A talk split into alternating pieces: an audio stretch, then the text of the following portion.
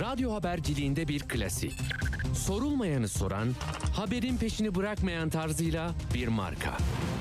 Atilla Güner'le Akşam Postası, gündeme damga vuran konu ve konuklarla hafta içi her akşam 17'de Radyo Sputnik'te. Akşam postasından hepinize iyi akşamlar efendim. 8 Kasım Salı akşamı yine yoğun. Hani bu memleketin ne zaman yoğun değil derseniz hakikaten ben kendimi bildim bileli yoğun. Ne oluyor bilmiyorum. Şu oluyor. Yani iktidar sahipleri kendi imkanlarını kamuya ait, devlete ait, o devasa aygıtta ait ne varsa güç onu kullanarak orada kalmayı tercih ediyor. Geçmişte de çok acı örneklerini de gördük bunun. Şimdi de yani bir seçim var. Seçime mi gidiyoruz? Başka şeyler mi e, oluyor? Hani muazzam bir horoz dövüşü gibi bir görüntü var. Tabii bunlar sizin daha müreffeh bir ülkede, daha ifade özgürlüğüne sahip olduğunuz, çocuklarınız, torunlarınız, sevgiliniz, eşleriniz için daha arzu edilebilir bir ülke için mi çaba harcanıyor? Bir dikkatlice bakın. Yani şunu konuşuyoruz ya bir resim var. Daha önce Dolmabahçe'de resim vardı. Neyi konuşuyordunuz? Dolmabahçe'de Başbakanlık ofisinde. Sonra o masa dağıldı. Şimdi sadece bir fotoğrafa ihtiyaç olduğu için o odaya girildi. Başında HDP yazıyor. Sarı meclisteki grup başkan vekillerinin odasında. Sonra bu fotoğrafı konuşuyor Türkiye. Yani hakikaten öyle bir acayip e, enerji tüketiyoruz ki hiç daha daha bizim işimize yarayacak işleri konuşmaya zamanımız kalmıyor. Semboller, küçük ayrıntılar, ağızdan çıkan laflar, bir kasete kaydedilmiş geçmişteki bir sözler, hesaplar, çeteleler, bir şeyler. Yani İklim değişikliğini de konuşamazsınız. Enflasyonunun nedenlerini de nasıl mücadele edileceğini de bilmezsiniz. Çünkü size tabelaları koyuyorlar tamam mı? Tabela ne diyorsa oraya git. Uygulama ne diyorsa oraya git. Yani değişik bir yere gidemiyorsun. Eskiden bir adrese giderken pek çok alternatifi zorlayıp en iyisini siz bulurdunuz. Şimdi nasıl uygulamada buradan gideceksin. Burası 12 dakika, buradan 15 dakika, burada para ödersin. Ona göre gidiyorsun artık. Bakmıyorsun bile yola.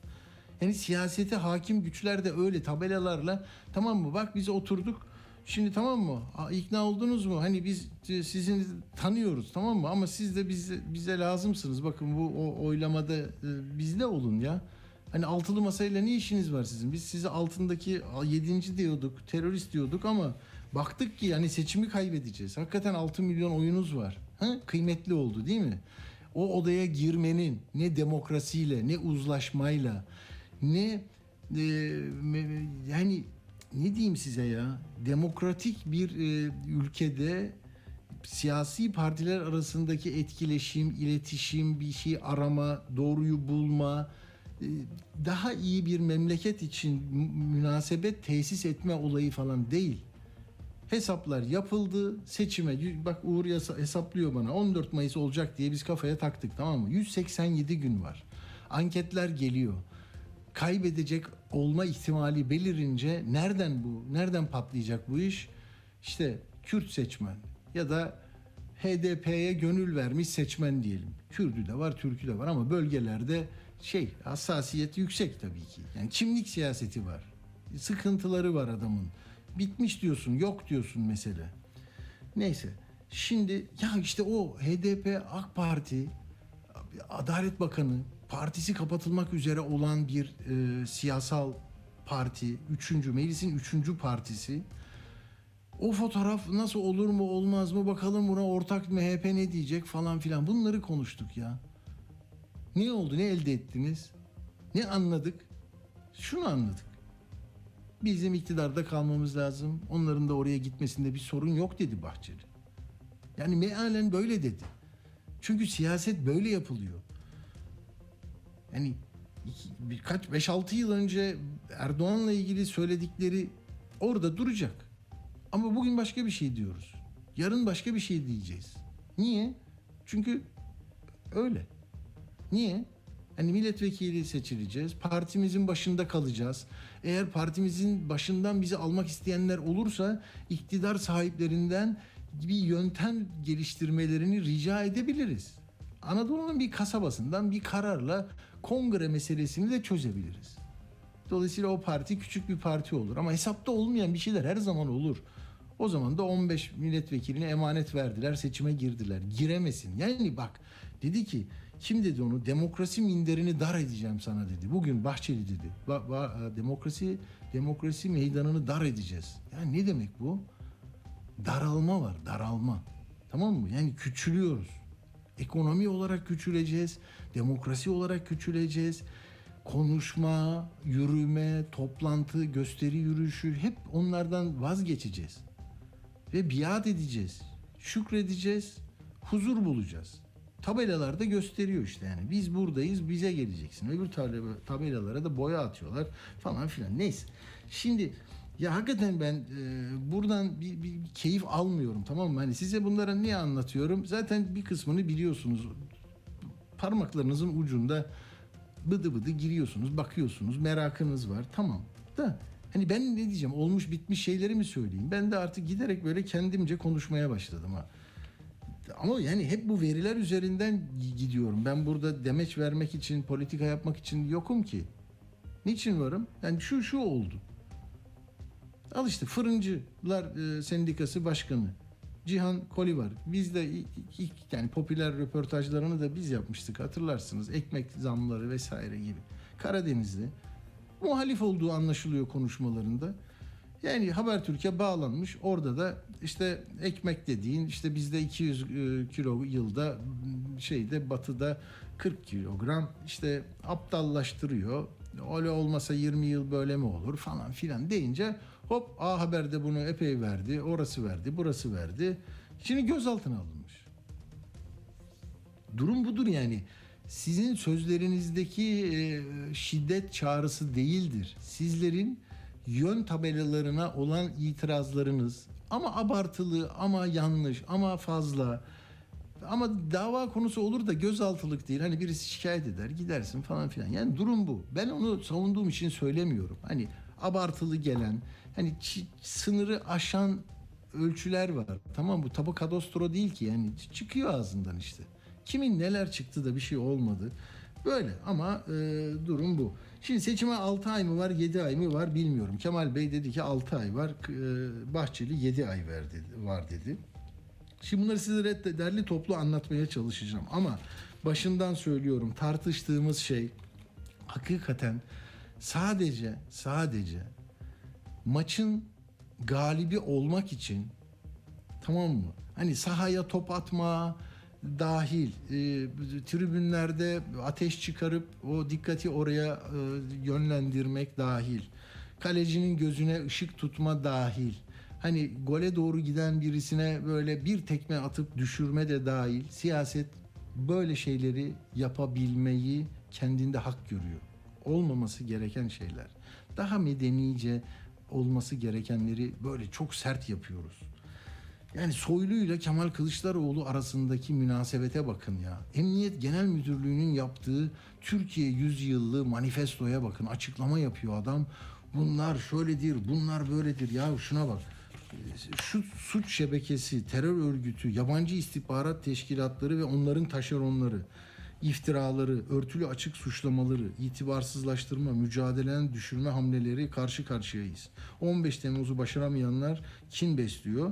Türkiye yüzyılı için yolumuza, milletimize olan sorumluluğumuz, devletimize sadakatimiz, bak devletimize değil yani devletle parti birleşmiş gibi görüntü verdiği için yani aynı İTO Başkanı yeniden seçilmek için bağlılığım tamdır diyor ya Emniyet Genel Müdürlüğü'nün basınla ilgili medya halkla ilişkiler protokol daire başkanı Levent Eke bunu daha önce anlatmıştım size.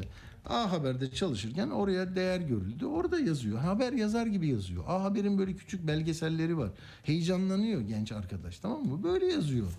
Ama ne yapsın yani yüz binlerce polisin olduğu yerde belki bunlara çok gönüllü e, iştirak etmeyenler de var ama siz şeysiniz e, hakimsiniz. Peki çok uzattım biliyorum e, ama işte bu anlayış Erdoğan polis bandosu Türkiye yüzyılı çaldığı gün o mezuniyet töreninde polislere verdiği bir görev vardı değil mi?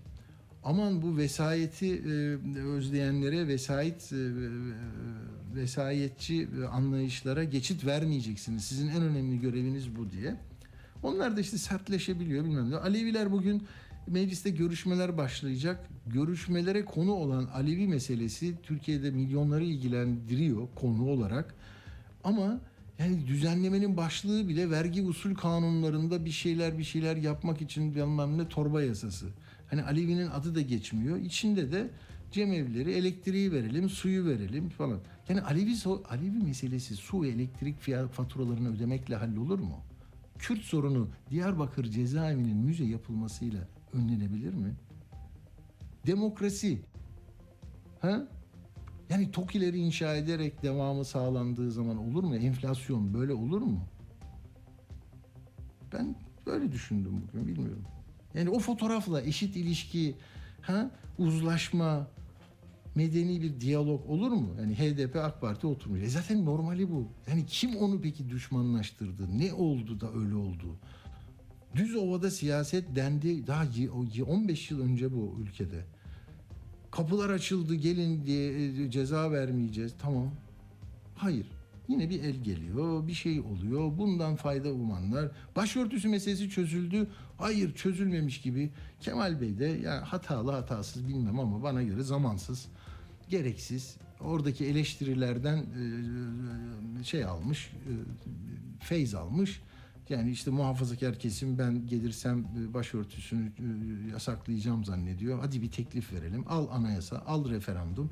Erdoğan tabii şimdi yani bu konunun en birinci taraflarından birisini Saadet Partisi olarak hani Adalet ve Kalkınma Partisi'nin doğduğu partiyi, milli görüş gömleğini çıkarmayanları düşünecek olursanız referandumu ilk söylediğinde Temel Bey ben burada söyledim. Temel Karamollaoğlu dedi ki temel ve ha, temel hak ve hürriyetler referanduma sunulamaz. Bir de aile diyorsunuz. Aile aile. Aileyi bu hale getiren sizsiniz. Ne ailesini koruyorsunuz? Şimdi oraya kulak vermek lazım. Hani kimin adına yaptığını söylüyorsunuz ama ne çıkıyor ortaya? Durum bu. Şimdi bu Alevilerden bahsettik. O zaman çok kısa hemen hızlıca Alevi Federasyon, Alevi Bektaşi Federasyonu Başkanı Mustafa Aslan'ı alalım.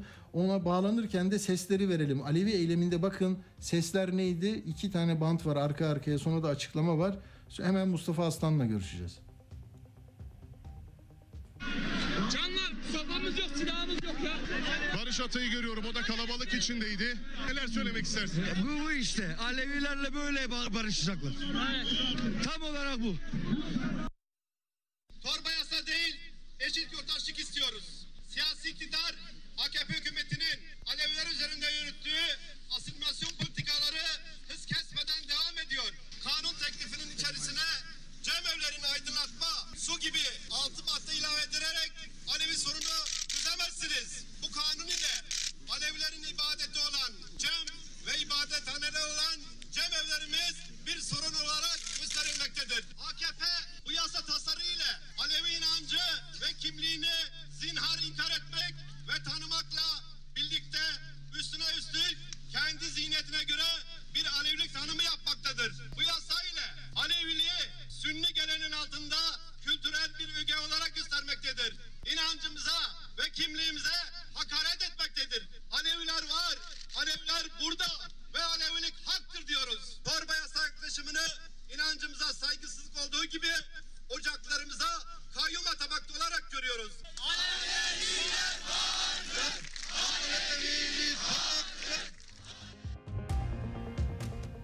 Evet efendim bugün böyle şimdi detaylarını da alacağız. Ee, kötü görüntüler de gördüm ben canlı yayında Tele1'deydim o sırada Ayrancı'dan geliyorlardı pazardan. Ee, tam da bu Cemal Süreyya Parkı'nın orada e, bayağı sert müdahaleler oldu. Yaralananlar da var zannediyorum. Mustafa Aslan attığımızda Alevi Bektaşi Federasyonu Başkanı. Merhaba Mustafa Bey nasıl geçti? Geçmiş Merhaba, olsun. yayınlar. Sıkıntı var mı? Tamam, teşekkürler, teşekkürler. Hastanedeyiz, e, Ankara Şehir Hastanesi'ndeyiz. Ee, Öyle mi? e, evet, e, Alevi e, Dernekler Federasyonu Genel Başkanı arkadaşımız ve Hacı Bektaş Anadolu Kültür Vakfı Genel Başkanımız hastanede. Ee, Ne oldu onlara? Yani müdahalede sırasında mı bir şey yaşadılar? Müdahale, evet, evet, müdahale sırasında e, yaşandı. E, başkanımızın birisinin, şey Ercan Başkanımızın e, 12. kaburgasında bir çatlak var. Hmm. Ee, şeyde Celal'in kolunda platin vardı. Platinde platin olan kolunda bir sıkıntı var. Bir de kaburgalarında. Ee, ama genel durumları iyi. Ee, şu an kontrol altındalar. Ee, Tamam. Ben de söyleyeyim. Peki ne oldu bugün? Yani siz daha önce emniyetle konuşmuş muydunuz? Nasıl oldu? Nasıl gidecektiniz? Ya maalesef şöyle söyleyeyim yani Türkiye'de son yıllarda özellikle e, demokratik talepleri dillendirmek hak ve özgürlükler açısından e, yasal çerçevede e, vermiş olduğumuz mücadeleyi anayasayı tanımayan, e, anayasayı hukuku yok sayan anlayışın bugünkü aslında e, e, karşılaştığımız sorun e, yıllardır anayasayı ve hukuku tanımayan anlayışa yine karşı karşıya geldik. Biz aslında demokratik e, bu anlamda demokratik ve barışçıl anlamda bir tüm diyaloglarımızı kullandık. E, İzmir e, şey Ankara valisiyle e, diyaloğa geçtik. E, daha sonra emniyetten sorumlu vali yardımcısıyla dün yüz yüze görüştük gün içinde onlarca kez defa şey onlarca kez. Mustafa Bey tam ne diyorlardı yani? Ne yapın ne yapmayın istiyorlardı? Yani dün dün aslında e, konuşmalarımızda şunu söylediler. Bir dışarıdan gelen kitlemizin e, bugün Ayrancılar e, kapalı pazar yerinde toplanmaları konusunda gereken hassasiyeti göstereceklerini, araçların oraya kadar gelmesi konusunda üzerine düşeceklerini yapacaklarını sözü vermişlerdi. Ve Ama Dikmen şeye gel, meclise gelmeyin mi diyorlar? ee, onu söylüyorum. Di- Dikmen kapısında asla olmaz demişlerdi ama daha sonra e, diyalogla Çankaya, kap, Çankaya kapısı girişi tarafındaki parkta açıklama yapabilirsiniz e, diye e, bir mutabakata varmıştık ama dün yüz yüze görüşürken söylenen sözler e, galiba gece yarısı değişti. Sabahleyin emniyetin e, haberimiz yok, izin veremeyiz, edemeyiz, otobüslerimizi şehre sokmadılar şehir dışına yönlendirdiler gelen kitleyi otobüslerden indirmeden. Ee, her türlü e, hukuksuzluğu, her türlü diyalogsuzluğu yaşadık. Ve en sonunda da e, pazar yerinde ablukaya altına alındık. E, Pazar yerinde Çankaya kapısında bir kitlemiz de Çankaya kapısındaydı. Çankaya kapısına gitmek istedik. Giderken e, o abluk esnasında çıkan arbade e, yapılan müdahale sonrası e, bir şiddetle karşı karşıya kaldık. Hatta orada o kadar çok çevik kuvvet geldi ki bir barikatın arkasına bir barikat daha e, kondu değil mi? Yani geçilmesin diye ama milletvekili de çoktu. O 20-30 milletvekili vardı. Evet, yani mi? ge- gerek Cumhuriyet Halk Partisi milletvekilleri hatta grup başkan vekilleri dahi vardı. Hı hı. Ee, hem HDP milletvekili arkadaşlar vardı.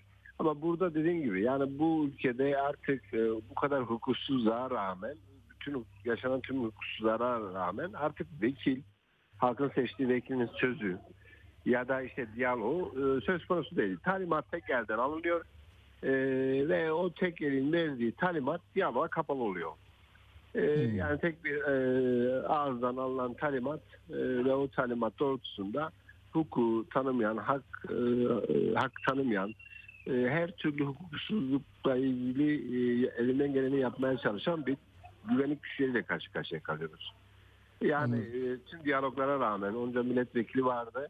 E, Cumhuriyet Halk Partisi Grup Başkan Vekili Engin Altay vardı. Onca milletvekilleri vardı. HDP e, milletvekilleri Gördüm vardı. İşçi Partisi'nden Ama- de vardı. Hepsi vardı.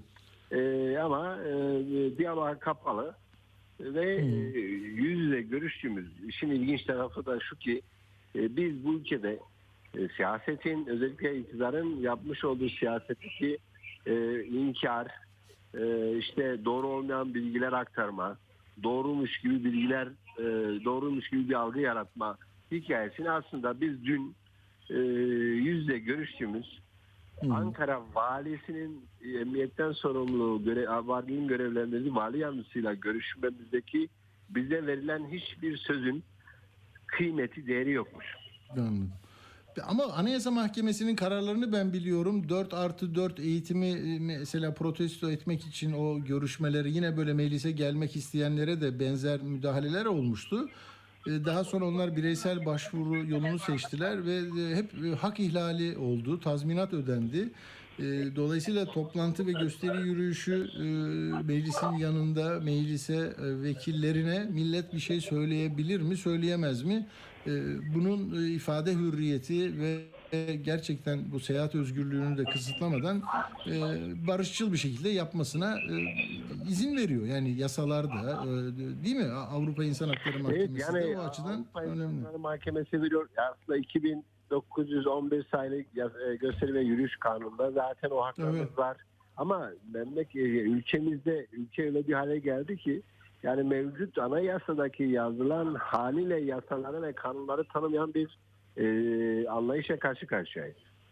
Yani e, bugün işte bizim e, yasa tasarısına karşı çıkmamızdaki e, konularda da anayasanın ikinci maddesine, 10. maddesine, 24. maddesini dahi uygulanmayan, ihlal eden bir anlayışa karşı karşıyayız. Yani yasayı, hukuku tanınan bir e, şey, bir süreç yaşıyoruz.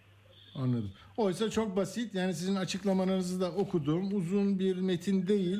Yani e, bunları sadece böyle faturaları ödeyerek bu Alevi meselesini çözmüş olmuyorsunuz diyorsunuz ve çok birleşenler var. Pek çok Alevi e, şeyi, derneği var. Burada federasyonu var. E, yani e, Alevi meselesini 1500 Ale- cemevini e, onararak çözülmeyeceğini söylüyorsunuz. Çünkü orası bir ibadet ibadethane diyorsunuz.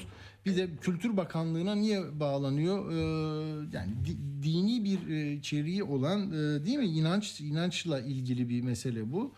E, bunları da e, bence e, yeteri kadar söylüyorsunuz ama e, bugün- anlaşıldığı kadar anlaşılıyor orada. Evet yani biz gerek yetkililerle görüşürken tüm yetkililerle görüşürken bunun sıradan bir açıklama olmadığını konunun hassasiyetini vurgu yaparak hassasiyetimizi bildirdik. Barışçıl bir e, açıklama konusunda elimizden geleni e, tüm diyalogları kurduk.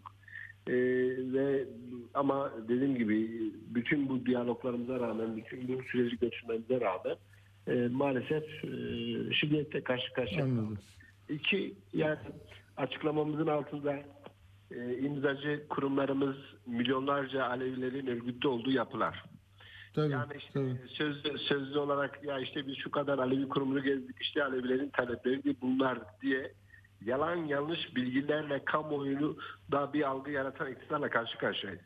Yani bugün imzası bulunan kurumların e, söylendirdiği talepler bu kurumların hiçbirisiyle görüşülmeden, bu kurumlara bağlı olan hiçbir birleşenle, hiçbir şubeyle görüşülmeden, sanki bu kurumlarla görüşülmüş Alevilerin gerçek talebi buymuş gibi bir algı yaratılıyor. Doğru, doğru. Ee, bu, bu bunun bunun da doğru olmadığı e, diğer konularda olduğu, olduğu gibi genel konularda olduğu gibi yanlış bilgilerle bir algı yaratmaya çalışıyorlar. Bir kamuoyu yaratmaya çalışıyorlar. Biz e, bugün yine orada dillendirdik. Akabinde akabinde arkadaşlarımız hastanede olmasına rağmen e, diğer kurum başkan arkadaşlarla siyasi grup başkan vekillerini ziyaret ettik. İktidar partisiyle görüşmek istedik grup başkan vekiliyle. Bugün başka bahaneler üretildi ama e, Cumhur İttifakı'nın ortağı olan MHP ile görüştük. MHP Grup Başkan Vekiliyle. Bunların bu hukuksuzluğun, e, bu huzuru bozan, hukuku tanımayan, anayasayı tanımayan anlayışın bu ülkeye barış getirmeyeceğini, kardeşlik getirmeyeceğini vurgusunu tekrar yaptık orada. E, ortağınız olan e, AKP'ye bütün bu hukuksuzluğa rağmen e, sürekli Türkiye'nin birliğinden, beraberinden bahseden anlayış olarak bu hukuksuzluğa nasıl göz yumuyorsunuz? Sözel olarak e. Milliyetçi Hareket Partisi'ne de ilettik. İlettiniz. Peki. Çok e, teşekkür ediyorum. E, Alevi Bektaşi. Federasyonu Başkanı Mustafa Aslan. Sağ olun efendim. Geçmiş olsun ayrıca. Sağ olun, teşekkürler, iyi yayınlar. Sağ olun. Evet böyle şimdi hemen hızlanalım biz. E, Milliyetçi Hareket Partisi'nin grup toplantısında Bahçeli ne diyeceği merak ediliyordu. Bahçeli de işte bu e, HDP görüşmesini doğal dedi. Doğal demekle kalmadı. E, demokratik yani ileride başka bir temas olduğunda da aynı cümleyi kullanacak mı E, onu birlikte göreceğiz. Makul ve demokratik çözümün nasıl olacağına bakıyoruz. Biz kiminle görüşüldüğüne değil, makul ve demokratik çözümün nasıl alacağına olacağına bakıyoruz diyor ama ben geriye doğru taradım, baktım Kılıçdaroğlu bir ara 2019'da mı 20'de şey demişti. E, ya bu Kürt meselesini çözmemiz lazım. Çünkü parlamentoda e, HDP ile çözülür bu. E, O, o zaman herkes böyle no işte dağdakilerin buradaki temsilcisi bunların buradan atalım, kapatalım, yakalım, yukalım diyorlardı. Bahçeli bugün e, yani ihtiyaç hasıl olmuş. Daha yumuşak, daha anlaşılır, daha demokratik bir tavırla e, yaklaştı meseleye. E, bir bakalım. AK Parti heyetinin anayasa değişikliğini görüşmek amacıyla mecliste grubu bulunan siyasi partileri ziyaret etmesi de son derece doğal ve doğru bir adımdır. HDP ile niye niye görüşülmüş? Biz buna ne diyecek? Nasıl bir tepki gösterecekmişiz? Günlerdir cevabı arayan marazi sorular bunlardır. HDP'ye nasıl baktığımızı tekrar etmeye lüzum bile duymuyorum. AK Parti heyetinin CHP ile kurduğu temasa ses çıkarmayanların bizim sırtımızdan HDP'yi dillerine dolamaları müflis ve müfsit bir tavırdır. Bizim gözümüzde HDP neyse CHP de odur ve aynısıdır. Ya burada çok söylenecek şey var da bir notum var paylaşayım izin verirseniz. Saatler 10.35'i gösteriyordu. Ben de her zaman e, 10.30'da başlar e, Bahçeli'nin konuşmaları. Televizyonu açtım bekliyorum. Birden baktım Fahrettin Altun'a bağlandılar. Çünkü işte e, Karabağ Zaferi'nin ikinci yıl dönümünde bir konuşma yapıyor bir konferansta. Zap yapıyorum İnanamadım. Yani kaç televizyon Arda bakacaktı bana not attı mı bilmiyorum. Kaç televizyon yani 11-12 televizyon saydım ben. Hani orada şunu anladım. Yani iletişim başkanlığı sadece iletişim başkanlığı değil. Yani orada konuşuyorsa ve bunun yayınlanması rica ediliyorsa herkes bunu vermek zorunda. Arka arkaya nasıl girdi? Sonra söylediği işte enformasyon desteği lazımdı. Ee, Azer, Azerbaycan'daki kardeşlerimize biz de yardımcı olduk. Dünyaya dezenformasyondan arındırılmış haberler verdik vesaire. Ee, ve yani ben nerede kaç diyorum sen bana yazı yazıyorsun ya. Peki şimdi e, böyle bir konuşma sürdü. Tam 8 dakika sürdü. Sonra Bahçeli geldi. Yani orada e, gerçekten ben hiçbir dönemde bir e, bürokratın yani şeyin e, Kenan Evren'in de olduğu, Demirel'in de, Cüneyt Arca Yürek, işte basın danışmanı e, değil mi? Herkes vardı orada ya. Ahmet Severler. Yani bir yerde konuşuyor diye tamamını veriyor olmanın çok e, çok etkili bir e, şey olduğunu düşünüyorum ben. E, Unsur olduğunu düşünüyorum. Bahçeli'nin burada söylediğine gelince bir televizyonu ben sayayım. Arda bak bunları böyle sayı istediğim zaman sayı olur. 1, 2, 3, 4, 5, 6, 7, 8, 9, 10. 11. 11 televizyonda yayınlanmış. Yani işte isimlerini istiyor musunuz? TRT Haber, A Haber, Ülke, TV100, TGRT, e, 24, NTV, Haber Global, Haber Türk, CNN Türk. 12 televizyon. Tamam Böyle. Yani hiçbir e, faniye nasip olmaz. Bürokrat olup da bir görev yaparken konuştu diye e, bütün televizyonlar, haber kanalları e, gi- girsin. Bunu da not etmiş olalım. Şimdi ne diyor? Ya diyor bak Bahçeli ne diyor? HDP neyse CHP o. Dolayısıyla eski laflarımı da tekrarlamaya gerek duymuyorum. Yani CHP terörist tamam mı? Ee, dış kaynaklı zaten sonra başlıyor anlatmaya. Dış göçlerin içerideki dış güçlerin içerideki etki ajanı, ücretli acentesi, Zillet İttifakı'nın mensubu, Dersim isyanının rövanşını almak için CHP'ye gelmiş bir proje. Bak Kılıçdaroğlu CHP'nin başına paraşütle indirilmiş ve özel görevle yetkilendirilmiş taşeron bir siyasetçidir. Bu görev Atatürk'ü itibarsızlaştırma, CHP'yi silme görevidir. Bu görevin temelinde Dersim isyanının rövanşını almak yatmaktır, yatmaktadır.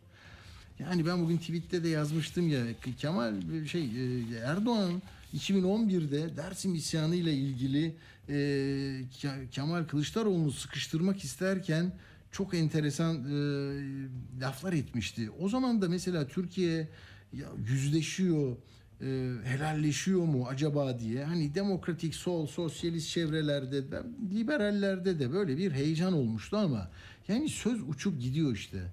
Kimin kime ne dediğini gündelik barometreye göre ayarlanıyor. Hani o gün onu dersem ne oluyor? Hangi cepheyi kazanıyorum? Bugün ondan rücu edersem nereye dönüyorum? Tamam mı? Siz de hani bazen heyecanlanıyorsunuz, bazen üzülüyorsunuz ama hep siyaset o sandıktan sizin oylarınızı rıza üretmek için yapıyor. Rıza üretmek için yapıyor. Yani sizin sizin oraya oy vermeniz için her şey e, ayarlanıyor. Bak aynen şöyle demiş o zaman Erdoğan 2011'de. Dersim aydınlatılmayı bekleyen faciadır. CHP'nin en kanlı facialarından biridir. Özür dileyecek olan da bu faciayla yüzleşecek olan da Tunceli milletvekili CHP'nin başındaki Kemal Kılıçdaroğlu'dur demiş. Şimdi nereden nereye yani vallahi billahi akıl sağlığınızı kaybedersiniz. Yani Bahçeli'nin Erdoğan'a söylediklerini, çözüm süreçlerindeki Dolmabahçe fotoğraflarını, oradan Kandil'e görevle, İmralı'ya görevle bir devlet görevi gibi e, içine e, HDP'lileri de aracı olarak kullanan anlayış. Sonra oradan mektup getiren bir doçent aman İstanbul seçimini kaybetmeyelim. Yani hangi dönemde hangi ülkede yaşandığını sorsanız kafanız karışır. Ya diyor ki Bahçeli Türkiye'nin gri listede olduğunu saygısızca lanse etti İngiltere'de diyor. Ya gri listedeyiz işte ne yapalım yani demokraside de 180 ülkede 147.yiz. Ne yapalım? Bunu bunun müsebbibi kim? Bilmiyorum abicim. Sonra özür dilerim nereden dedim. Hani ben de şimdi adam muhabbeti yapıyormuş gibi oldum. Dedi ki Kılıçdaroğlu bizim gözümüzde bu devrin Sait Mollası'dır, Ali Kemal'idir. Ya ikisi de İngiliz ajanı. Yani İngiltere'ye gitti diye orada toplantı yaptı diye. Nasıl böyle linç edilerek öldürülen Ali Kemal. Oraya kaçan son padişah gibi böyle bir İngiliz gemisiyle yurt dışına giden Sait Molla'yı falan nasıl ya bu nasıl bir dil? Yani bu gençlerin mesela bu dili sevdiğini mi düşünüyorlar? Bu gençler bunları nasıl hazmedecek bilemiyorum ya. Hakikaten çok çok zor, çok zor. Hadi o zaman HDP de tabii taraf o ya şimdi e, yani o fotoğraf konuşuyoruz ya. Bir fotoğraf ya. O vallahi Dolmabahçe fotoğrafında oturan e, siyaset iktidarda olmayanların hepsi cezaevine girdi. Hepsi tutuklandı. Şimdi HDP e, de Sancar'ın Mithat Sancar'ı bir dinleyelim bakalım o nasıl değerlendiriyor. Yani İçişleri Bakanı girecek şimdi işin de içine.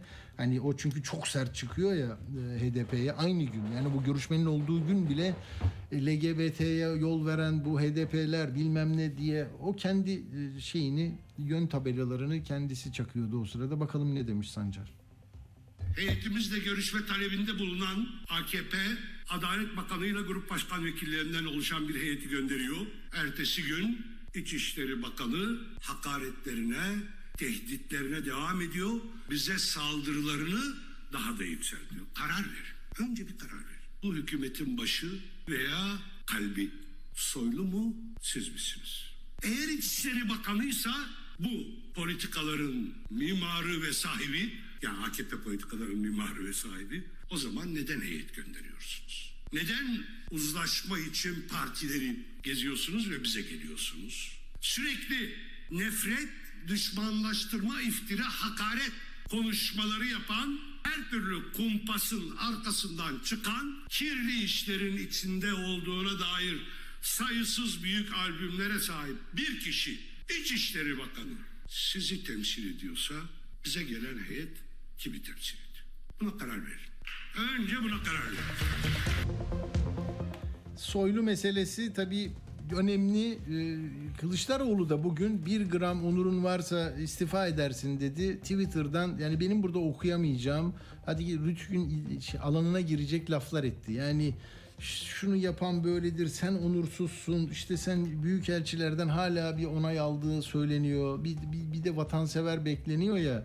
Bu görüşmeyi kaydeden bir vatansever vardı hani e, neyse. Şimdi Teskan diyor ki HDP MHP'yi tuzağa düşürebilir diyor Mehmet Teskan. HDP destek verirse anayasa değişikliği 360 oyu bulur. Mecburen doğru doğruca referanduma gidilir. Ama HDP referanduma karşı. HDP destek vereceğini açıklarsa çok değişik olur diyor. MHP HDP ile omuz omuza AKP'nin istediği anayasayı değiştiriyor. Siyaseten tadından yenmez diyor. Olur mu olur. Siyaset bu HDP MHP'ye tuzak kurabilir diyor.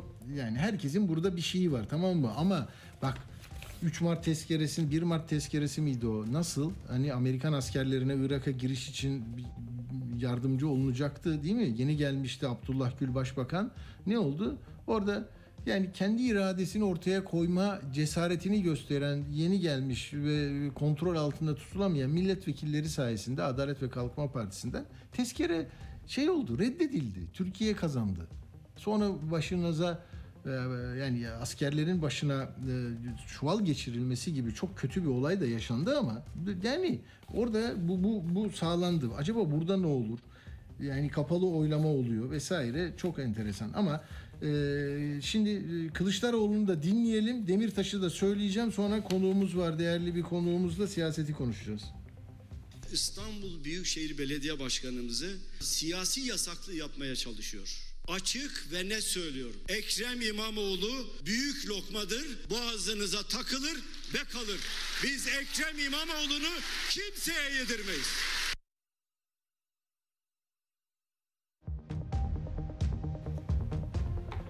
Evet, Demirtaş da bu meselelerle ilgili Twitter'da gördüm e, paylaşmış. E, Kim artı gerçekte kaleme almış.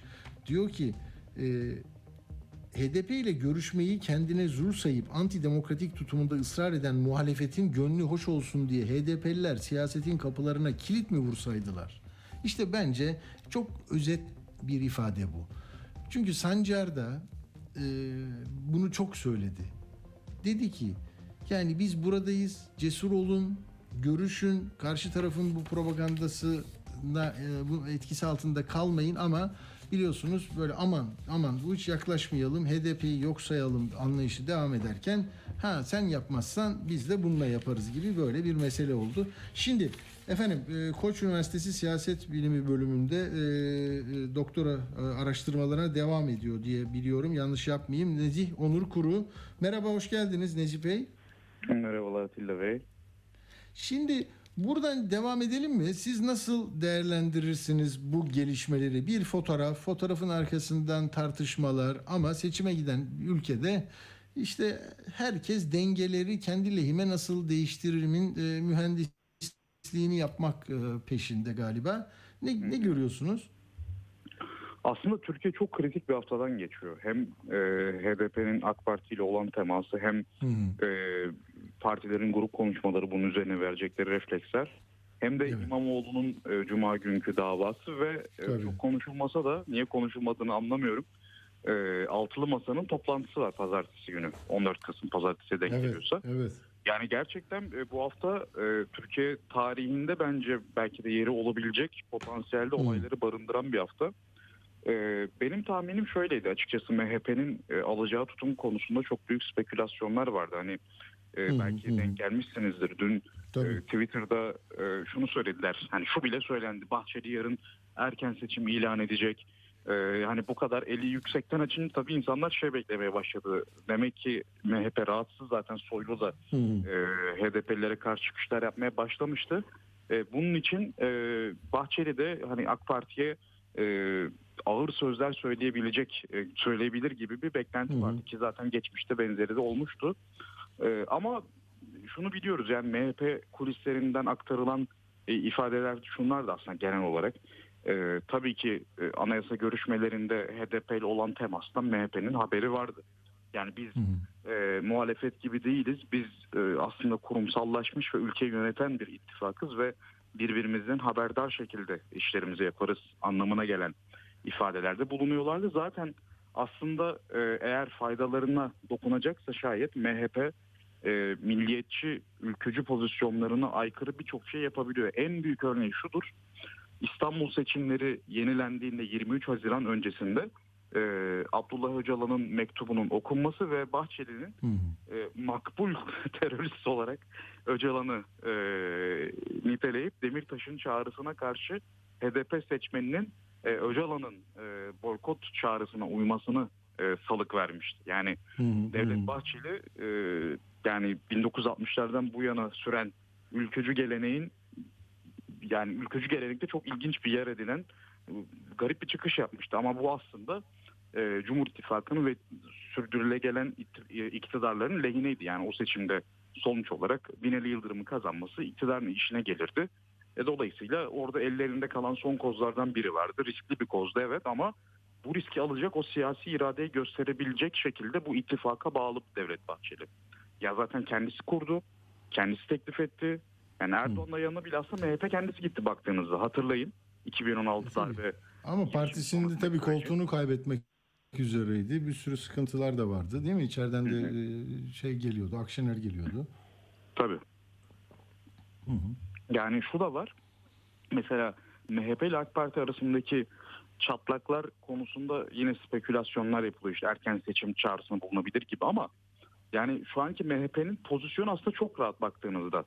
Ee, iktidar vitrininde değil hiçbir bakanlığı yok evet ama baktığınızda yargıda, bürokraside ve siyasetin genel e, ideolojik söyleminde, çerçevesinde e, MHP'nin oynadığı rol çok büyük. Aldığı pozisyonlar çok büyük.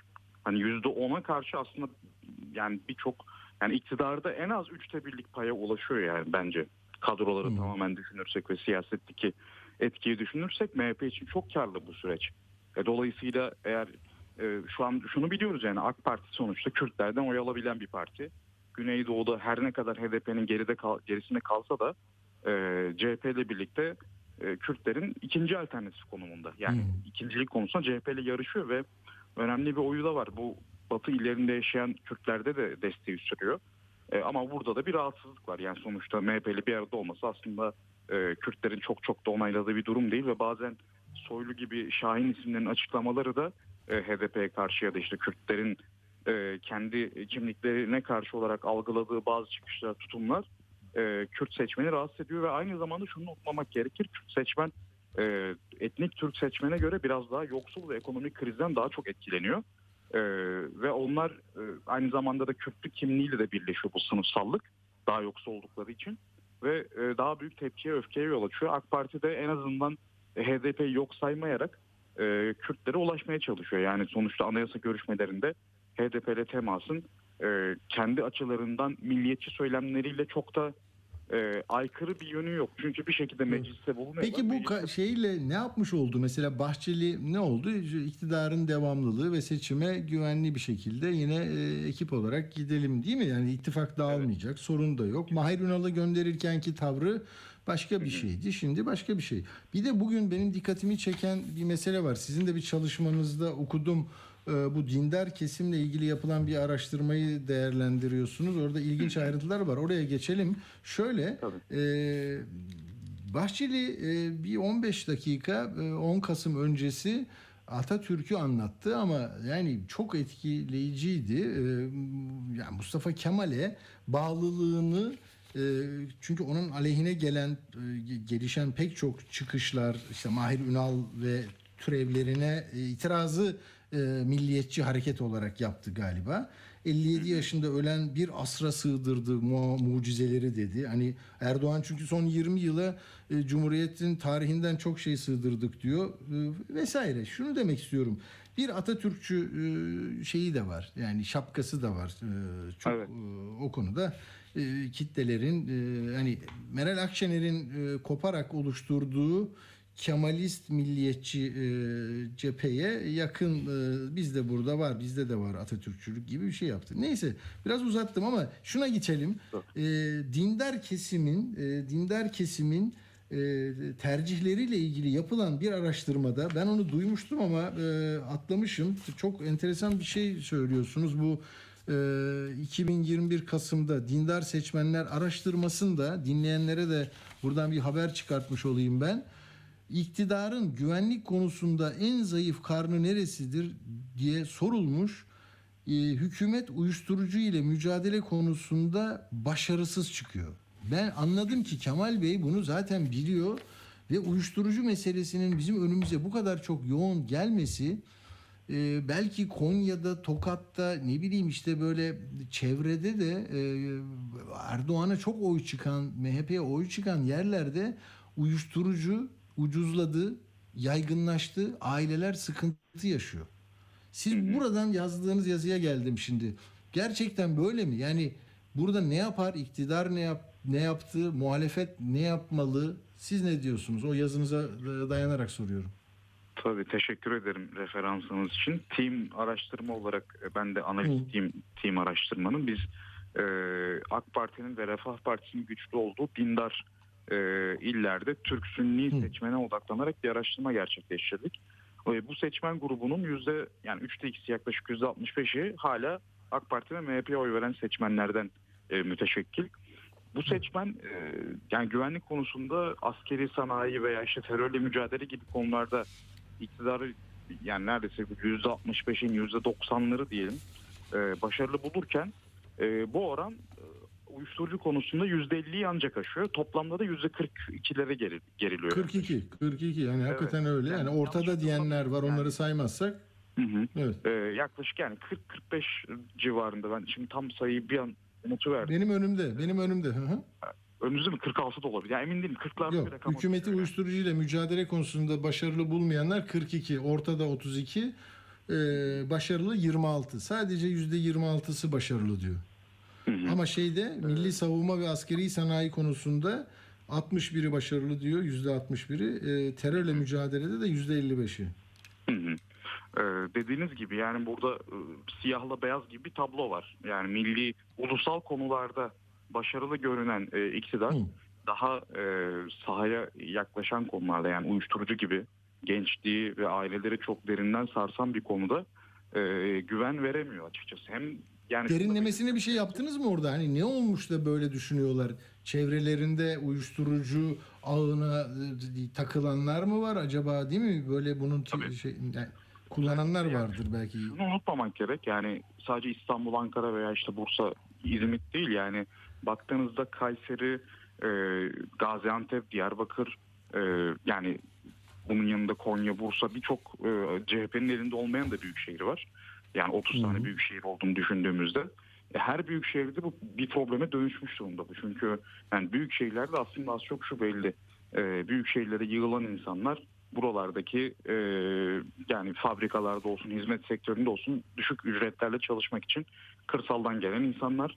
E, bu ilişki ağlarında özellikle gençler uyuşturucuya, e, uyuşturucu bağımlılığı yakalanabiliyor kolayca. Bu sadece İstanbul. Yani ben bunu niçin çok önemsedim Nezih Bey? Bir de radyo sesi geliyor arkadan galiba onu bir kısar mısınız? Şimdi illeri de söyleyeyim dinleyenlere.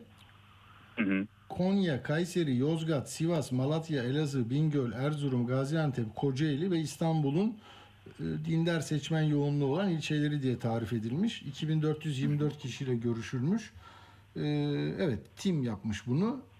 Burada peki yani ne zaman yapıldı? Kılıçdaroğlu'nun önüne de böyle bir şey gitmiş olmalı ki bu meseleyi çok ciddi e, bir e, propaganda malzemesi yapıyor. Benim çok ilgimi çekti o yönüyle.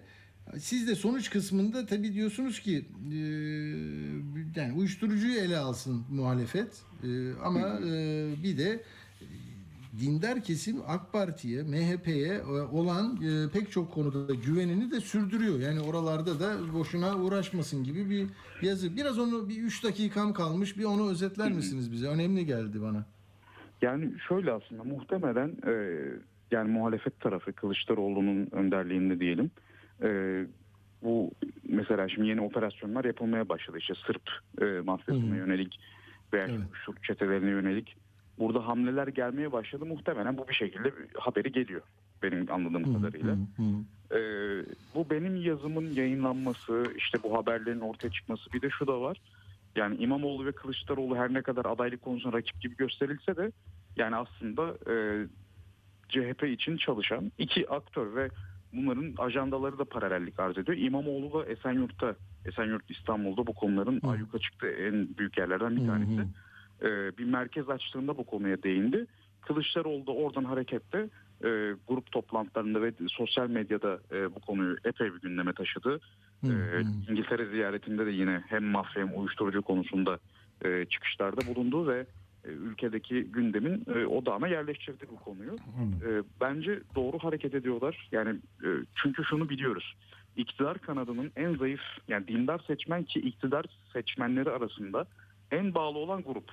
E, ya zaten Cumhur İttifakı'nın desteği %65'e ulaşıyor orada. Burada bile e, en zayıf karnı olarak görülüyor. Aynı zamanda Soylu da Sedat Peker tartışmalarıyla birlikte zayıflamış bir aktör olarak karşımıza çıkıyor. Erdoğan sevgisi hala devam ediyor. Biz bunu gözlemliyoruz. Yani, yani oy verenler, oy vermekten vazgeçmiş olanlar bile Erdoğan'ı hala seviyorlar AK Parti cenahında. Ama Soylu böyle bir aktör değil. Özellikle de Kürt seçmende böyle Kürt ve yoksul seçmen ki bu Kürt yoksul seçmen uyuşturucu konusunda en çok sınıfta yaşayan seçmen bu arada. Böyle bir kesişim var. Bence muhalefet bu kesişime hitap, et, hitap ediyor. Yani buradaki zayıf noktayı görmüş durumdalar. Buradaki derdi yani bu çok büyük bir dert, çok büyük bir sorun ve insanlar sokaklarda bunu görüyor. Yani baktığımızda mesela sosyal medyada şunlar önümüze düşüyor. Ee, annesinin yani nasıl ifade edeyim bilmiyorum ama boğazını kesen ya da işte Evet, mesela evinde artık o kadar uyuşturucuya müptela ki ne yapacağını bilemiyor aileler. Çocuğunu bir odaya kilitliyor mesela bunlar çok e, kilitliyor. Bunlar çok yaygın e, hikayeler. Yani kimsenin de reddedemeyeceği, abartı falan bulmayacağı hikayeler ve muhalefet bence burada artık yoksullukla da çok e, at başı giden bir konu bu. İkisinin birbirini beslediği bir alan. E, zaten Hacer Fokko'yla da Kemal Kılıçdaroğlu e, yoksulluk, derin yoksulluk konusuna odaklanıyor. E, bu konularda da yine Hacer Fokko ön, ön plana çıkıyor. Derin yoksulluk ağının e, kurucusunu bilmiyorum ama işte öne çıkan ismi diyelim. Şu an CHP'de görev alıyor. E, ben e, yani muhalefetteki bu adaylık tartışması olsun veya işte Kemal Kılıçdaroğlu'nun Amerika gezisi veya işte diğer e, tartışmalı konularının e, arka planda artık bırakılmak istendiğini ve halkın e, nabzının e, tutul, tutulduğunu ve e, en can yakıcı konulardan birine odaklanıldığını ayrıca bu konuya odaklanılırken de iktidarın en zayıf alanı ve en zayıflayan aktörü yani soylunun da hedefe oturtulabileceği bir e, söylem kullandığını ve ben e, başarılı bir hamle yapıldığını düşünüyorum. Doğru bir strateji izlendiğini düşünüyorum. Doğru. Yani yani vatandaş da hakikaten nerede e, neden bu gündemi bu kadar işgal ediyor? E, Ekmek derdinden yani enflasyondan çok bu konuşuluyor ama bunun karşılığı varmış toplumda. O yüzden çok teşekkür ediyorum Nezih Onur Kuru katıldığınız Ben için. Çok ederim. sağ olun. İyi akşamlar dilerim. iyi İyi akşamlar. Sağ olun. Evet yani arkadaşlar hanımefendiler, beyefendiler siyasetçi seçimleri 6 ya da 7 neyse işte bilinmeyen bir tarihte bilinmeyen bir randevunuz var. Ve herkes sizin oyunuzu istiyor. Ve çok şirinlikler yaptıkları gibi ceplerindeki paraları da çok yani sizden gelen vergileri çok cömertçe harcamaya başladılar. Değil mi? Onu da biliyorsunuz. Ama e, onu söyleyeceğim şimdi. E, 6'yı 5 geçe bağlanacağız e, son değerli konuğumuza. E, şimdi bakın Erdoğan mesela aile konusunu bir maddenin içine bir cümle koyarak güçlü aile, güçlü devlet, güçlü ekonomi yapacak ya. Aile de demek ki muhafazakar kesimler üzerinde yapılan araştırmada ya işte e, evladım üniversiteye gidiyor tamam özgürlük de aldık ama işte başörtüsüyle girebiliyor ama başka şehire gidiyor sosyalleşiyor arkadaşları var yani sosyal hayata dahil oluyor artık bizim kontrolümüzün dışında aile işte bak boşananlar çok üçüncü sayfalarda ben görüyorum yani hiç ayrım yapmam da ama hangi sosyal katmandan geldiğini anlıyorsunuz. Üçüncü sayfada hep başörtülü e, yazık maktullerin fotoğrafları var ya. Yani şey değil bak biz inançlıyız sana piske vurmam falan değil. Yani tesettürlü bir hanımefendi 10 kişiden belki 10 maktulden 5'i 4'ü öyle. Yani dolayısıyla zaten adres sormaz böyle e, şeyler haydutlar da E, ama şunu anlıyoruz yani aileye girersek biz buradan bir şey yakalarız işte Kemal Bey de uyuşturucundan gidersek biz de seçmen buluruz diyor. Herkes oradan birbirini kıstırmaya çalışıyor. Siz de hangisi e, bu gördüğünüz sahnedekilerden hangisini beğeniyorsunuz ona karar vereceksiniz. Sizden beklenen zaten 5 yılda bir gidip tamam mı o sandığa bir bir zarfa bir şey koymanız. Yani yürümenizi istemiyoruz, konuşmanızı istemiyoruz. Kendinizi sivil toplum örgütlerinde ifade etmeniz falan da çok isabetli değil. Hani konserlere gitmeniz şudur budur okumanız yazmanız yani zaten yurt dışına kaçıyor çocuklarınız falan filan Ee, ama 5 yılda bir geleceksiniz. Hani nasıl Erdoğan diyor ya tıpış tıpış gelecekler dedi e, Kılıçdaroğlu bu olur mu diyor.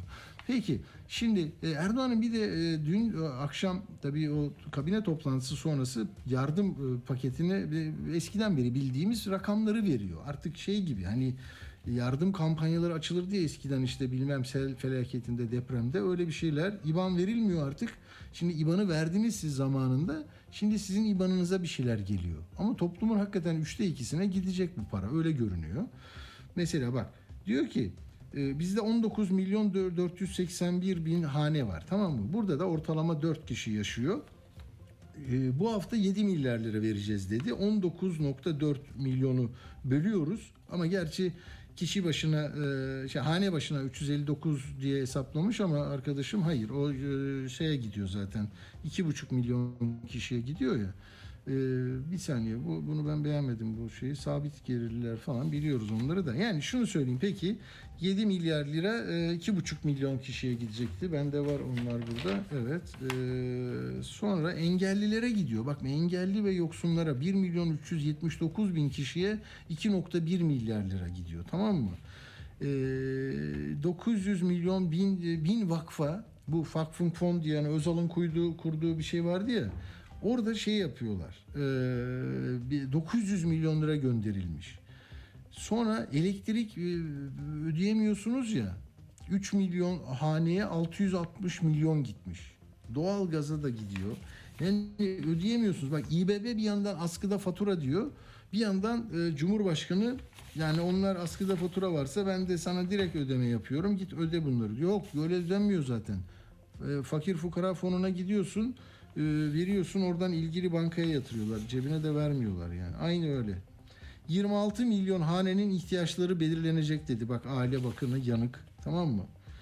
E, dolayısıyla durum bu. E, bir de ne diyeceğim ben size? Tabii e, paralar gelecek ama Erdoğan da 5. kol dedi dün e, şeye Kılıçdaroğlu'na. Böyle yaftalar devam ediyor. Ee, bir de şunu söyleyeceğim. Ya bu da çok enteresan geldi bana. Onu söyleyelim. Ondan sonra küçük bir 59'da da ha, ara vereceğiz değil mi? 59'da ara veriyoruz biz. Kaç saniye kaldı? Tamam.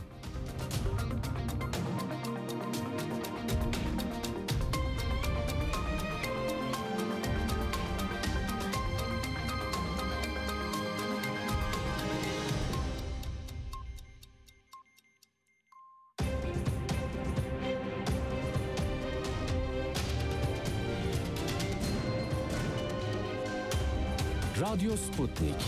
Anlatılmayanları anlatıyoruz. Radyo haberciliğinde bir klasik. Sorulmayanı soran, haberin peşini bırakmayan tarzıyla bir marka. Atilla Güner'le Akşam Postası, gündeme damga vuran konu ve konuklarla hafta içi her akşam 17'de Radyo Sputnik'te. Evet efendim şimdi bir bu notumu söyleyeceğim. Bir beş dakika sonra arayacağız hocamızı. Şudur. Frankfurt'tan bir haber geldi. Yarısı tabii yerli ve milli kısmı da var bunun. Zübeyde Temizer. Tamam mı? Ama beyefendi eşi Peter Feldman. Kendisi Frankfurt Büyükşehir Belediye Başkanı. Ne yapmış Zübeyde Hanım'ı? Alıp seçim kampanyasında kendisine destek olan, fon sağlayan bir kurumun işlettiği çocuk kreşine yönetici olarak gitmesine yardımcı ol, olmuşlar o firmalar. Yani bizde de beş büyük müteahhitlik firması var ya onlardan birinin hani sosyal yardım merkezine gitmiş. Sonra aşırı derecede yüksek bir maaş bağlanmış. Bu mesele oluyor. Soruşturma, inceleme vesaire e, şey yapmışlar.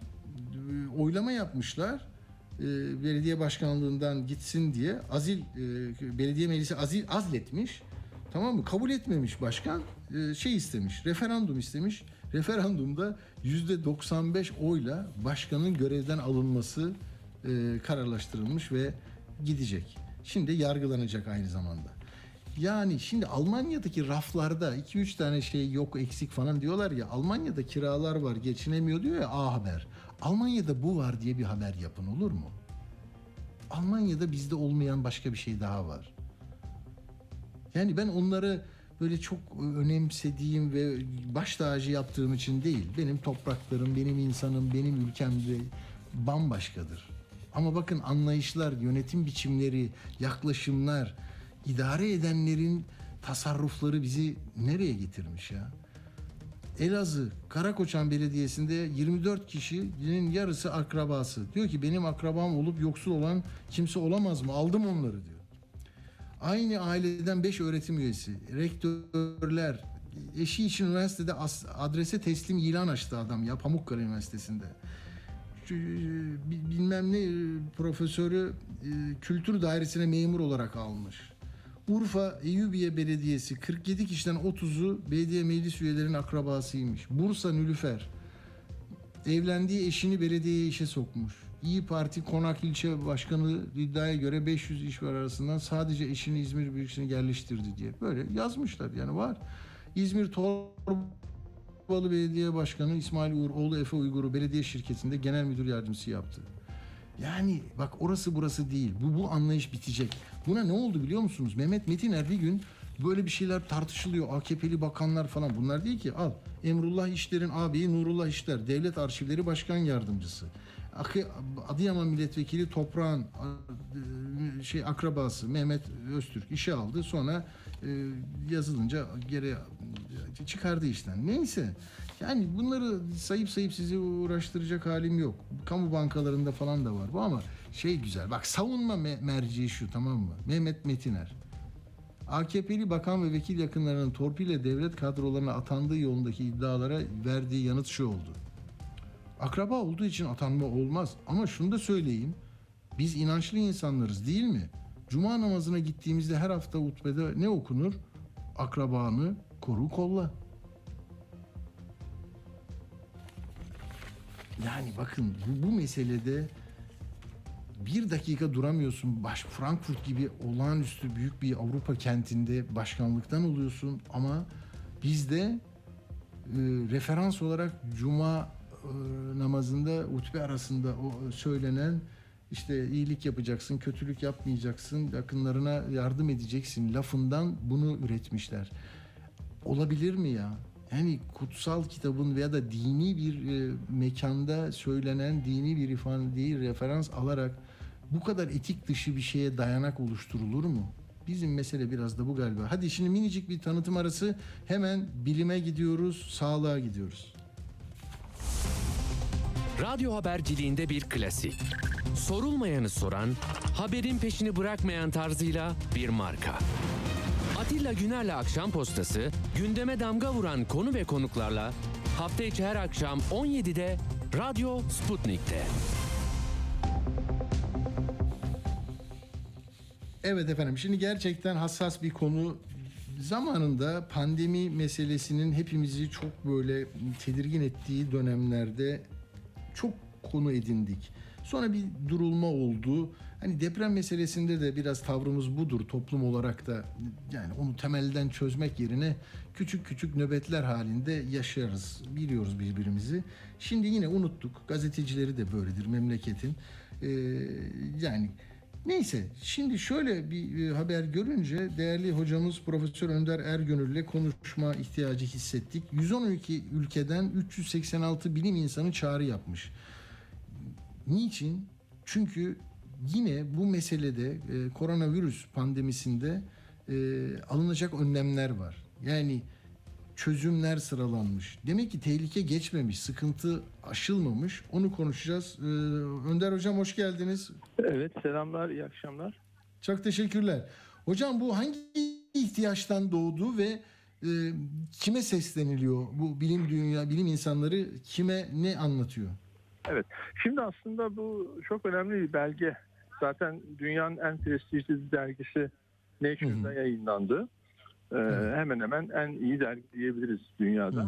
Ee, burada şöyle yaptılar. Bunu yapan asıl e, planlayan kişiler bizlere işte saydığınız gibi 300 küsür uzman dünyada önde gelen bu konudaki tüm uzmanlara ulaşarak e, onların e, çeşitli konularda fikirlerini aldılar. Yani bu pandemi nasıl oldu, nasıl ilerledi, sorun var mıydı, neredeydi filan gibi genel bir resim ortaya koydular. Bu aslında ortaya çıkan sonuçlar e, bu ve benzeri problemlerde bize net bir ışık gösteriyor. Tüm ülkelerin özelinde veya ülkelerin detaylarına da girilebilir tabii ki burada.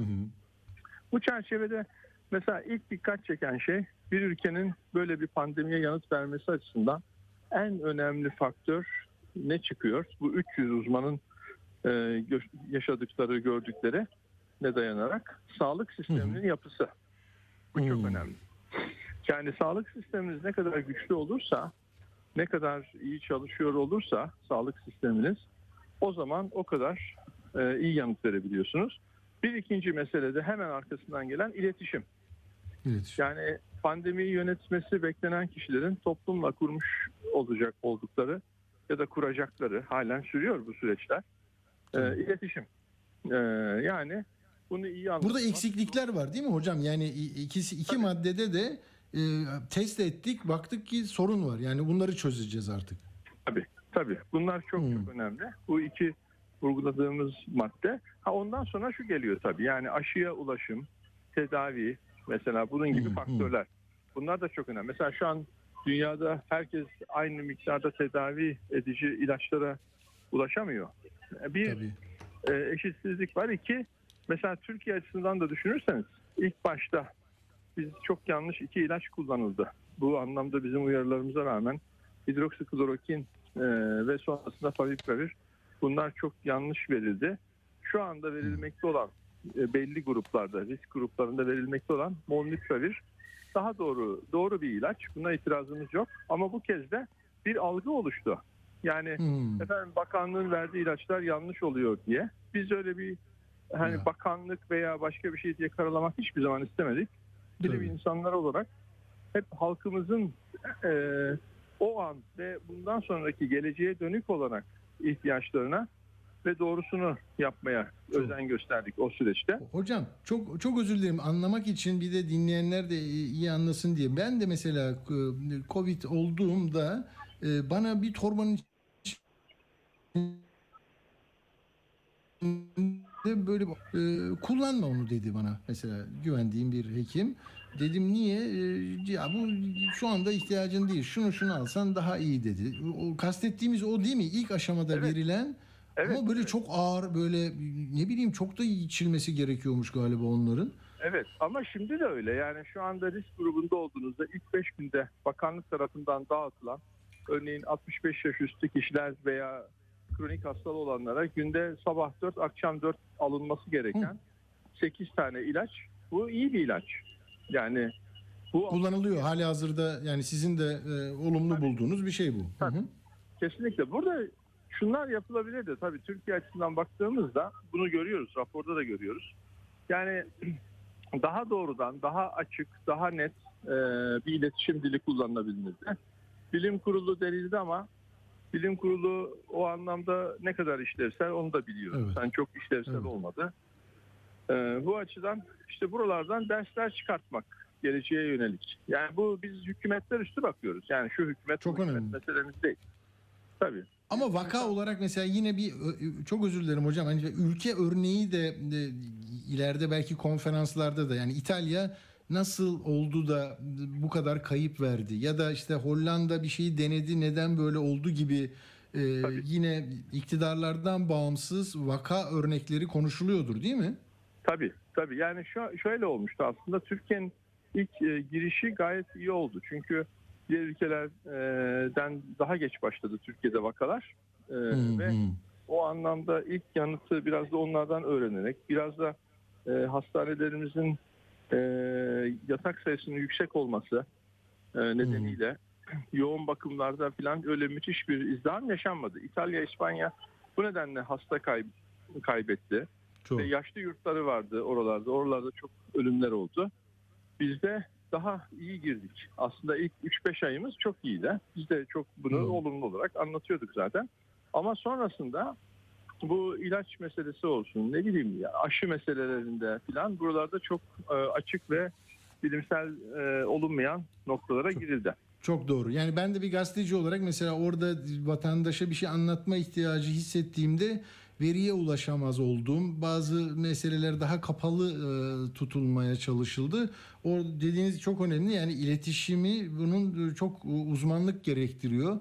Yani sağlıkçıların yanı sıra bir de değil mi iletişim dilini bilen ve bunu planlayan, stratejiyi oturtan e, bir elde ihtiyaç. Onu anladık yani. Tabii yani şunu vurguluyoruz bir de raporda. Politikacılarla her ne olursa olsun politikacılar bilim insanlarının yakın çalışması, bilim insanlarına güvenin e, arttığı yerlerde bu iş çok daha kolay yürütülüyor. Çok daha iyi yapılıyor. Böyle bir işbirliği kaçınılmaz. Bu ileride de olur böyle şeyler. Veya dediğiniz gibi depremde de yaşıyoruz. Başka şeyler yani halkın halk sağlığını ilgilendiren birçok şeyde. Yani çevresel Tabii. sorunlar olabilir. Efendim halk sağlığı acilleri dediğimiz konularda yine buralardan ders çıkartmamız lazım. Pandemi müthiş bir laboratuvar, müthiş bir veri sunuyor bize. Ee, insanlık tarihinin gelişiminde çok kritik bir dönemeç oldu. Ee, Ve tabii ki o iletişimi kuracak liyakatlı kadrolar. Yani Hı hı. bunların hepsi bir bütün. Yani ve sonuçta şöyle gidiyor rapor. Ee, bütünsel bakan ne kadar bütünsel bakarsak o toplumun e, işte hizmetine, e, liyakatına, iletişimine filan bunlar hepsi birbiriyle ilişkili, çok iç içe. Bunu yüksek olan ülkeler e, daha avantajlı oldular tabii. Doğru.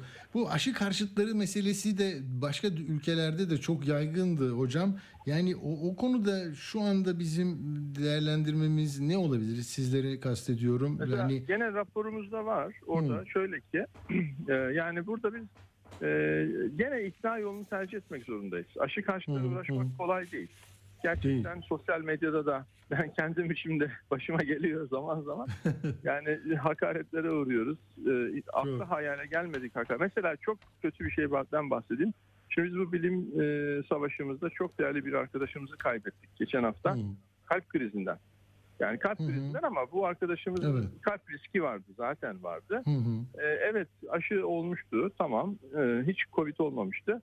Ama bunun bu çok değerli bu bilim insanı Türkiye için büyük bir kayıptır. Aynı zamanda bilim kurulu üyesiydi Sağlık Bakanlığı'nın. Ee, hocam Profesör ismini Doktor de söyler misiniz? Kenan tabii tabii Profesör Doktor Kenan Midilli.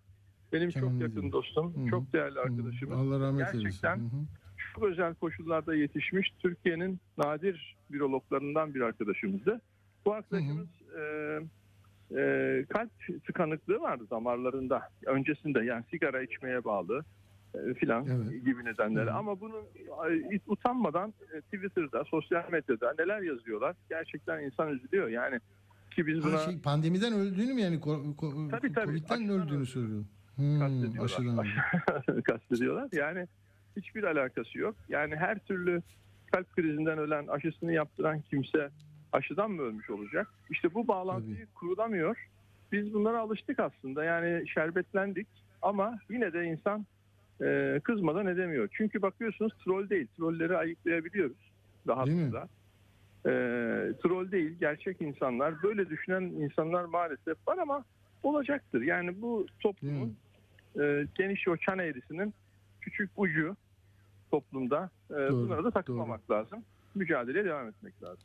Ra- rapordan da okuyayım e, dilerseniz hocam. Diyor ki dünyada aşı karşıtlığının çok önemli sebeplerinden biri insanların devlet ve hükümetlere duydukları güvenin ve onlardan gelen açıklamalara e, olan inançlarının düşük olmasından kaynaklanmaktadır. Şimdi bu da bir tespit. Yani değerli bir şey. E, çünkü tek başına bir şey değil ki bir sağlık meselesi değil ki sistem, dil, kullanılan dil, yaklaşım her şey o açıdan e, e, yani sizin burada e, Türkiye'den e, siz varsınız hocam imzacı değil mi burada? E, Evet, evet. Ra- Rahmet Güner gördüm, Zekaver Odabaşı, Alper Şener.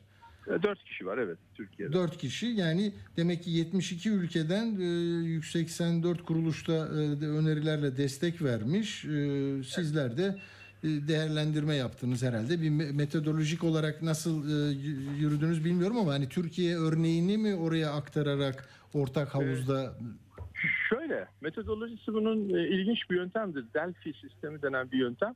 Bu peş peşe peş peşe aslında yorucu uzun anketler bunlar. E, burada illaki Türkiye'ye dair bir şey söylemiyorsunuz. Ama biz tabii Türkiye'yi yaşadığımız için aklımızda Türkiye örneği var. Bize genel soru soruluyor genel olarak.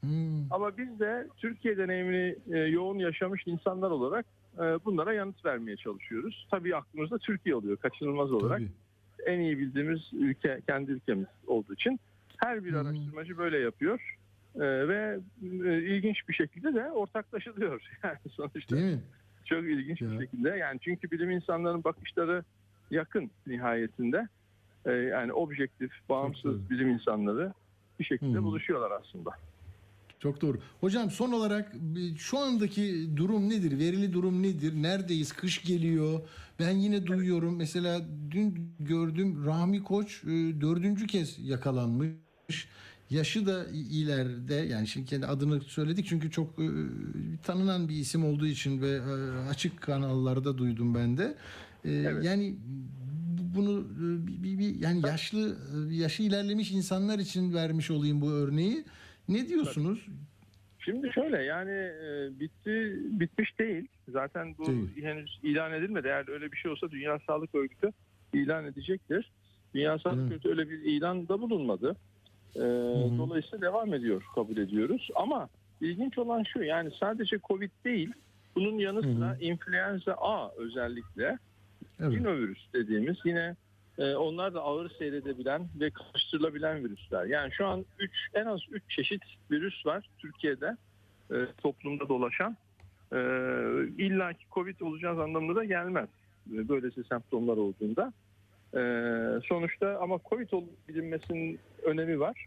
Çünkü ona göre bir şekilde kendinizi izole etmek daha hızlı bulaştığı için ve daha ağır seyrettiği için de risk gruplarında bunun ilaçlar başlanması yani işte bu molnupiravir ilacının mutlaka risk grubundaki insanlara başlanması kritik önem taşıyor. Hı. Ama dört aşısını olmuş insanların yeniden böyle bir bilmiyorum ben de iyi takip edemedim özür dilerim ama hani Sağlık Bakanlığı yeniden açıyor mu bunları bir isterseniz bir hatırlatma dozu oluyor mu Şimdi- 65'i geçin? Hı. E, tabii yani şu anda e, iki aşı üzerine bir de e, üç nerede üç aşı olundu. Genelde Türkiye'de olunan şey bu Evet. yani beş aşı sayıyoruz ama bir e, dördüncü aşı evet açık açılması da lazım yani altı aşı yetmiş oluyor. Altı aşı da toplamında korumuyor. Aşı karşıtları buradan besleniyor aslında. Hmm, bitmeyecek mi? Bunun sonu gelmiyor. Her zaman bir aşı olacağız. Çünkü aşı karşıtları şöyle söylüyor. Ya iyi de ben 6 tane aşı oldum. E yine mi olacağım? Yani yine de hasta oldum. Demek ki bu aşılar korumuyor. Fakat şunu unutuyorlar. E, bu aşılar aynı zamanda hafif geçmesini sağlıyor şu anda. Tabii. Tabii. Maalesef tekrar tekrar hakikaten 6 tane aşı az değil ama korunmak için, ölümden korunmak için çok ağır geçen bu hastalıktan ölmemek açısından yine de önem taşıyor. Ortak düşüncemiz bu. Çünkü yüksek rakamlara bakarak bunu değerlendiriyoruz. Yani bir kişi, iki kişi değil. Bütün dünya verileri üzerinden baktığımızda bunu görebiliyoruz. E, Ama tabii bunu e, bir kişi göremiyor. Komşusuna bakıyor, teyzesine bakıyor işte filan. E, Bu şekilde de bilimsel yaklaşım olamıyor. Yine maalesef aşı olacağız. Ama şu var yeni varyantları içeren aşılar yurt dışında çıktı kullanılıyor. Artık ülkemizde de gelmesini talep ediyoruz. Yani henüz Sağlık Bakanlığı'na böyle bir girişimi var mı yok mu bilmiyorum ama henüz öyle bir aşı yok. Umarım kısa sürede o yeni e, varyant aşıları da ülkemizde uygulanacaktır. Yine böyle hani vatandaşın temin edeceği bir şey mi yine yok kamu eliyle yapılabilir bir şey değil mi? Yine, yine tabii yine daha önceki olduğu şekilde Uygulama. yeni versiyonu e, bakanlığın getirip uygulamaya sokması gerekebilir. Kış ayları, Kasım ayını, Kasım sonu bu tür salgınla, bu tür hastalıkların tepe noktasına çıktığı yer, e, tarih Türkiye açısından. Özellikle Kasım Aralık bunlar en tehlikeli aylarımız. Bunu da vatandaşımıza uyarmış olalım şimdiden. Çok doğru. Hocam son olarak peki şu anda verileri ba- bakanlık paylaşıyor mu? Yani, yani bu ay ya da hafta diye böyle bir şey diyor mu vaka sayısını? Evet, bakanlık veriyor ve vakalarda artış var bu anlamda. Hani Var mı? kimse pek ilgilenmiyor ama Evet. vakalarımız artıyor tabii bir miktar. Bir kıpırdanmadan söz edebiliriz. Ama Hmm. müthiş bir artış değil. Yani böyle bir ne diyelim e, çok Hmm. bir e, felaket ya da bir şey senaryosu diyemeyiz. Sadece temkinli olmaya devam edelim. Yani çok Hmm. kalabalık, böyle kapalı ortamlarda çok yakın temas olduğu yerlerde maske takmak yine de geçerlidir. Aşının yanı sıra aşı olsanız da maske takmayı yine de uyarmakta yarar var. Toplu taşımlarda da e, risk grubunda insanların buna dikkat etmesi yine önem taşıyor. Yani kimse takmıyor. Zorla takmak da çok doğru değil. Sıkıldı insanlar, bıktılar. Doğru. Evet, ben de gönüllü takıyorum yani Marmara'ya bindiğimde, vapura bindiğimde, e, metroda hep takıyorum. Bakıyorum bayağı var yani %10, %15 takan var. Grip aşısı için hocam bir hemen bir soru geldi. Grip aşısı e, için ne düşünüyorsunuz? O, o- olunuyor mu? Bu ayrı bir kategori mi yani? Telefonu düştü mü hocamın? Profesör Önder Ergönül'le konuşuyoruz. Bir vedalaşmak için arayabilir miyiz? Son 3 dakikamız var ya da e, şarjı tamamen bittiyse e, hocamızın. Tamam Dünya Sağlık Örgütü'nün bu arada bunu da size iletmeden edemeyeceğim. Avrupa'da bu yaz yaşanan aşırı sıcaklar oldu ya e, 15 bin kişinin yaşamını yitirdiğini söylüyor. Bakın iklim değişikliği, çevre sorunları değil mi? Dünya genelindeki o kuraklık e, yani en çarpıcı e, sonuç, en vahim sonucu orada yaşatmış.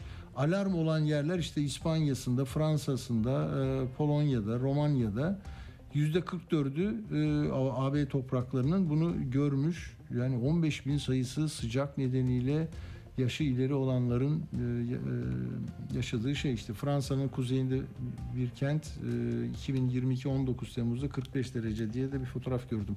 Peki e, hocamızla tabii 20 dakika e, konuştuk. O sırada kapandı. E, şarjı da yoktu. Çok teşekkür ediyorum Profesör e, Önder Ergönül'e yokluğunda hocamız e, eksik olmasın. Yani dünya çapında e, bu bilim insanlarının 300 e, kaçtı 86 bilim insanının yaptığı çağrı bu. Bilimi dinleyin insanlar ölmesin diyorlar. Yani bu pandemi koşulları geride kaldı ama çıkardığımız dersler bunlar. Herkes dikkat etsin. Ya bir şeyi de ben hani böyle sonra karnım ağrıyor rüyalarıma giriyor ya. e, bir haberden bahsedeceğim ama yarın işleyeceğim bunu. Muhtarların e, yabancı uyruklu e, kimlik kartına sahip e, kendi mahallelerinde ikamet eden kişileri görme imkanı ortadan kalkmış. Bak ne dedim? Muhtarlar eskiden bir şeye bakabiliyormuş. 13 Ekim'den itibaren girip yani bende kimler oturuyor bakayım şurada herkes bildirmek zorunda ya. Ee, işte nüfustan geliyor, şuradan geliyor. Orada başında 99 olan yabancı uyrukluların ikamet ettiği e, hanelere ilişkin veriler üstü kapalıymış. Orada görünmüyor. Yani bunu çünkü orada bu geldi, bu geldi diye haberler yapılıyor ya. Kaynağından çözmüşler arkadaşlar. Tamam mı?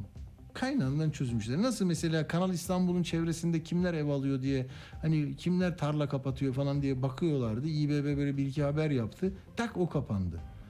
Ondan sonra da Merkez Bankası'nın kendi sitesinde hani bu e, şeylerle ilgili TÜİK'in düzeltiyorum. TÜİK'in e, bu e, enflasyon sepetindeki ürünlerin hareketlerini domatesi mesela takip ediyordunuz. Muhtemelen nereye gittiğini görüyordunuz. Onlar da kapandı. Yani bak kapana kapana küçüle küçüle daha iyi olacağını düşünen anlayışlar da var.